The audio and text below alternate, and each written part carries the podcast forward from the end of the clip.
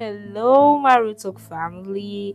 It's your wonderful host, George Isum, and welcome to another wonderful time on this podcast channel, Real Talk with George Isum. But first, before we go into tonight's episode, I want to say a big thank you to every Real Talk fam that tuned into our Twitter space last week Friday, where we talked about which do you prefer, a working class wife or a stay-at-home wife, and it was wonderful hearing the thoughts of everybody.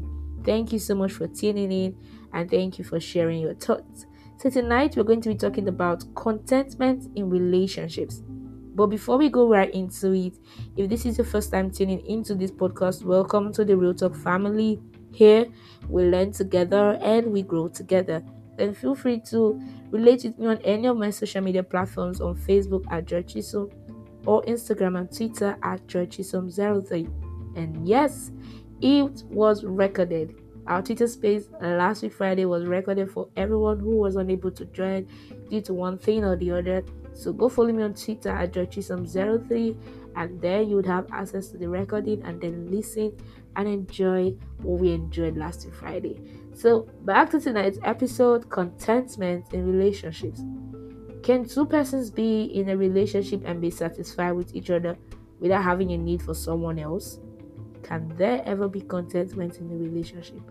These are questions that need to be answered individually and as a couple. Yes, we know that every human cannot be fully satisfied. You know what they say, the human need is insatiable, and same thing goes to relationships.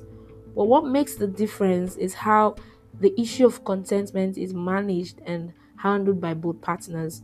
I'm sure we have one time or another heard about this word, but this time we want to look at how it can help our relationship life. It's Michael McGee that said that contentment is being happy with who we are, with the people in our lives, and with our life situation. And I say a person who is content is someone who has decided to completely love themselves. Yes, this is so because once you are not contented, you find ways to change what is already in existence that is beyond your control. And I call that pushing unnecessarily. Contentment is defined as a state of happiness and satisfaction. It's a state where you are at ease with your situation, your body, and your life. And this does not mean that you've become complacent. No, rather it means you have come to acknowledge your level and pace and have come to appreciate it. It is a practice of reference for the reality of the moment, just as it is, reference for who we are, just as we are, and reference for others, just as they are. Are you content? Are you happy and pleased with the person that you are? Are you satisfied with the person that your partner is? Because if you are not, then simplicity, which takes away perfection, cannot exist in your relationship. Everyone wants to have the best in life, and having the best partner is one of such desires.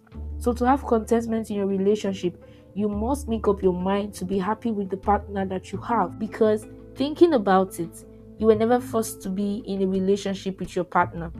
It was a decision you made. No matter the love that was professed to you as the lady, you still had the decision to say no, but you did not. And for the man, you had other ladies in your life, but you still fell for this one person. And I keep telling people that love is a sweet thing. No, it is. Learn to enjoy the moments you find yourself, because they do not repeat themselves always. Once your mind is one hundred percent made up that you're okay with who you have, there will be nothing that will make you long for more. Do not be greedy in your relationship. Do not desire for things you know that at that point your partner cannot do for you. When you are greedy and desire wrongly, you start feeling dissatisfied, and dissatisfaction will take away your happiness. I have this thing I say to myself, especially when I desire something. And what is that? It is, if I don't have this done now or have this thing in my life, would it spoil every other thing? Or it's just an addition I desire to have. This is something that we should actually ask ourselves whenever we have a desire or we feel that we need something. The problem is many of us lose sight on what is necessary for our relationship to grow at every stage we find it in. Rather, we long for things that our relationship will probably need sometime in the future, but not now. And because we are blinded by our desires, we get to push to have that thing now, and not get what is needed at this set time. Let's take a three months old baby for example. At this age, the child needs the breast milk of his or her mother to grow properly. But for a case where the child is beginning to desire for starch, plantain, fruits, and forgetting about his or her proper meal, which is the breast milk that would help him or her grow at that age. Now, it means that the child will grow, but will not grow with the necessary food that he or she needs.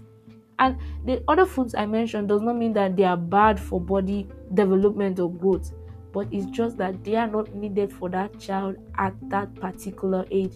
And this is not because the food that the child needs is not available, but it's because the child is refusing to take what's available and desire for something else. And this is what most of us do to our relationships. We feed it with the wrong meal because we are not content with the stage it is at the time. Are you feeding your relationship with the right meal it needs at the stage it is, or you're feeding it with something that it will need probably in the next five years?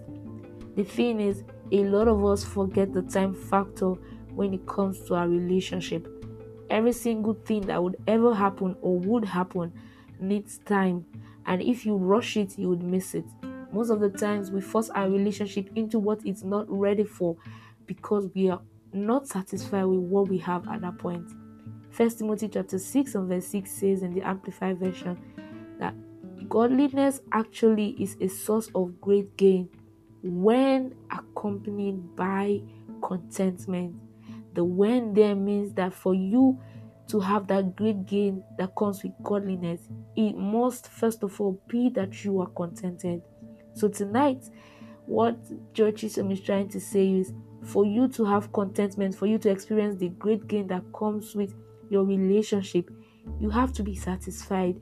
You have to be pleased with your partner.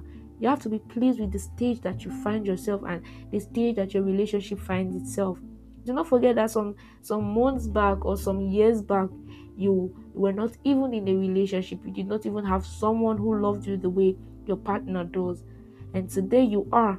So why not reference and appreciate what you have now and go with the flow than rather pushing for something that's yet it's time to be hashed. I hope this episode has blessed you. This is the end of it. And I want to say thank you for tuning in and thank you for listening, and I hope you've gotten the message. And I pray for you, as I would always do, that the Lord will give you the spirit of self-control, because it is a fruit of the Spirit, and that this self-control will build in you and will be able to come out into your relationship and how you desire things. The Lord will cause your partner to also be contented with you as his partner or as her partner in the name of Jesus. Thank you, Lord, because we know that you would answer and give us what we desire. In Jesus' name, amen. Stay tuned for our next week's episode, and yes, next week Friday we are going to be having another Twitter space. Yes, although I record it, but there's nothing like being there live and sharing what you think about a particular topic. So stay tuned for next week, another time out with the Real Talk family on Twitter, and also another time where another episode will be dropped. Thank you. I love you all. Stay tuned and bye for now.